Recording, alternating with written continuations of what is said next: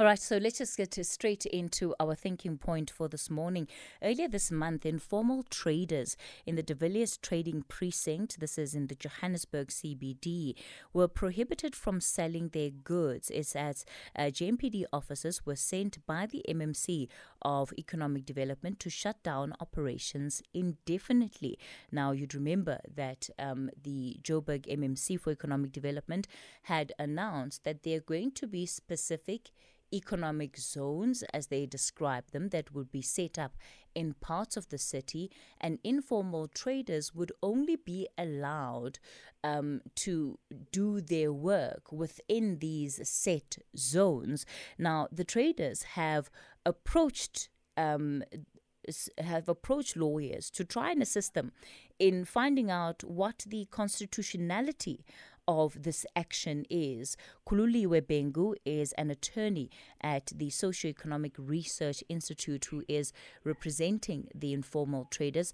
Khululiwe, good morning to you. Thanks for your time this morning. Good morning, Katie. Thank you for having me. I think before we go anywhere, just give us a brief background of this matter that you're now handling. Oh, okay. Um, so this matter dates back to 2012 when the then mayor Park had um, an, an implementation of what they called Operation Clean Sweep. What this operation was, into, how this operation was introduced to the informal traders was that we need to verify everyone's trading so that we regularize trading in the city. So every trader in the inner city must go and verify themselves and the traders went to verify. But despite having been verified um, between September and October 2013, they were then removed off the street, their goods confiscated, and they were not working until 5 December when the Constitutional Court granted an order saying that the city is prohibited from interfering with the traders' rights. And that court order still stands today. In 2014, April, the Constitutional Court then gave a judgment explaining the order, um, which explained why the city's conduct was unlawful and that the verification that the city sought to do could have been done with informal traders working. It didn't need to be done while people are out on the streets and not earning a living. And since then, the city and traders have had a relationship. The traders have been on the city's um, various street trading because the city knows them. They're trading lawfully. They were given permits by the city before Operation Clean Sweep 2013.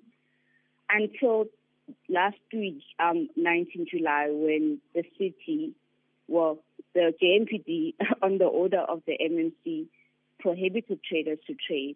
And it's on the strength of the case from 2013 and the Constitutional Court order that we approached the High Court to seek relief for restoration and to find the city in contempt of the Constitutional Court order. So, so effectively, what happened on the 19th of July is what? That these traders had their goods confiscated, that they were told to pack up and leave. Uh, give us the details. So, on, on 19th July, traders um, arrived on their trading stores at about as early as half past four. And when they arrived to, you know, put on their stalls and their trading goods, they were welcomed by an overwhelming number of JMPD officers who refused for them to put their stalls and to put their stocks and told them that they're not allowed to trade. Um, when they inquired why they're not allowed to trade, they were told the MMC has given the order and that the MC later in the day would come and address them as to why they're not allowed to trade. So no goods were confiscated. They were just not even allowed to even begin trading mm-hmm. from that day.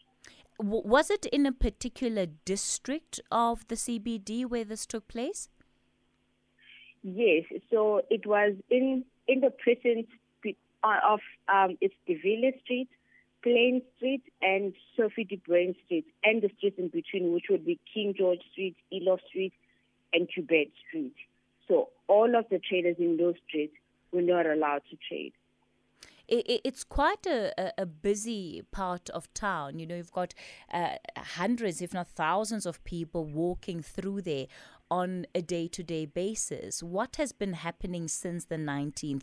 Have these traders still not been allowed um, to set up shop? So the city has had a very abrupt system where some streets were allowed to trade back, regardless of whether they're verified or not, because when the mayor, the MMC came to address the traders at about half past one on 19 July, he informed them that the city was undertaking a verification process of informal traders and that everyone would have to go verify at Joubert Park the following day. Some traders went and some didn't. But regardless of who went to verify or not, it seems specific streets were picked and allowed to then trade again. Um, and what remained um, prohibited was the village streets. And in some streets, every morning the traders had to struggle with going back and being sent by the JMPD officers. For example, in King George Street between Sophie de Bruyn and De Villiers Street, the traders there who sell amagwinya and other things, every morning when they went back, despite that they're verified, every morning when they went back, they were returned and prohibited by the JMPD officers. And and what impact would you say that this has had on your clients? The inability to to trade on a day to day basis. So, Kate, it, it's caused them uh, undue hardship. As you would imagine, informal traders are at a very lower margin of the economy. They live on a day to day income, and a day's worth of income to them it determines whether they're able to feed their families, whether they're able to secure their homes.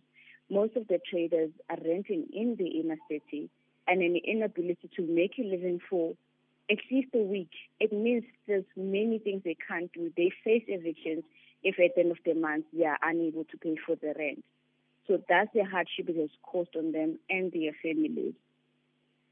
When it comes to what you are now taking before the country's courts, what are you going to be asking the courts to do? So when we approached the court, uh, we had asked for the court, number one, to restore the traders to their stores as they were before 19 July, and number two, to find the city and its office bearers in contempt of the constitutional court order, because that court order is clear. They're not supposed to interfere with the rights of the informal traders, and they did that. Um, but what happened is the matter was set down for yesterday, and the city settled with the occupiers, um, allowing them back to trade. And they said when they do the verification process, they will inform the traders ahead of time what that process would entail, allow them to make representations on that process.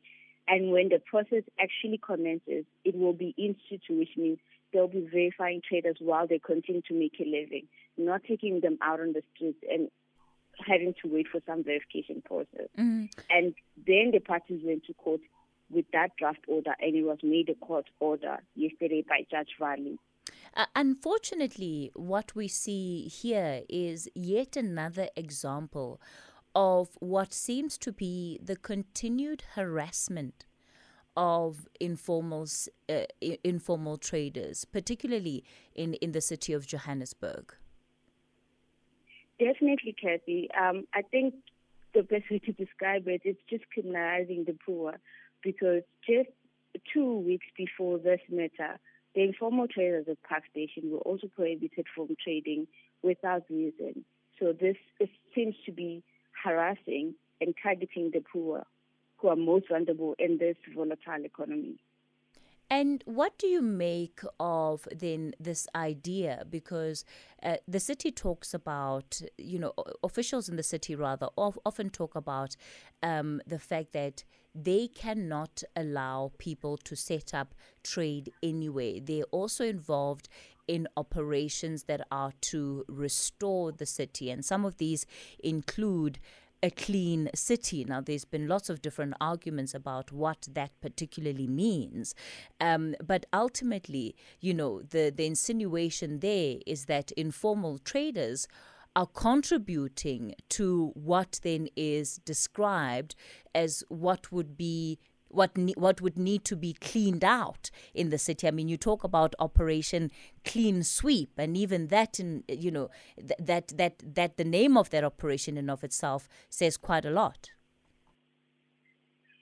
So, Kathy, um, I, I think the unfortunate thing about this is the idea from the officials and the politicians of a clean city, it involves poor people outside the city. We have seen it in eviction of underfully occupiers who reside in dilapidated buildings because they've got nowhere else to go. It, it, it's very unfortunate that our, our, our state believes that for us to have a clean city, we need to remove poor people out of it. It's almost reminiscent of the apartheid system, which the Constitutional Court and the Constitution has worked very hard to try and address those injustices. And what's even worse with the case of informal traders is the court has said many times, all the way to the Constitutional Court, that the right to make a living cannot be separated from the right to dignity. And stripping traders of the right to make a living is the, essentially taking their dignity away because they are unable to house themselves or clothe, or clothe themselves. What's even worse is we're not talking about people who just woke up one morning and open shop in the inner city. These are people who are known by the city. Were given permits by the city before 2013 because since Operation Clean Sweep, the city has not given out new permits for trading. But these are people who are on the city system, and the city has woken up one day and decided it doesn't want poor people because it wants the city to be clean. The MMC has said himself um, when he was addressing the traders on 19 July that investors are not going to come because of informal traders that are there. So it seems to suggest that the city is only a place for the rich and not for the poor. Khululiwe Bhengu, attorney at the Socio-Economic Research Institute. Let me thank you for your time this morning.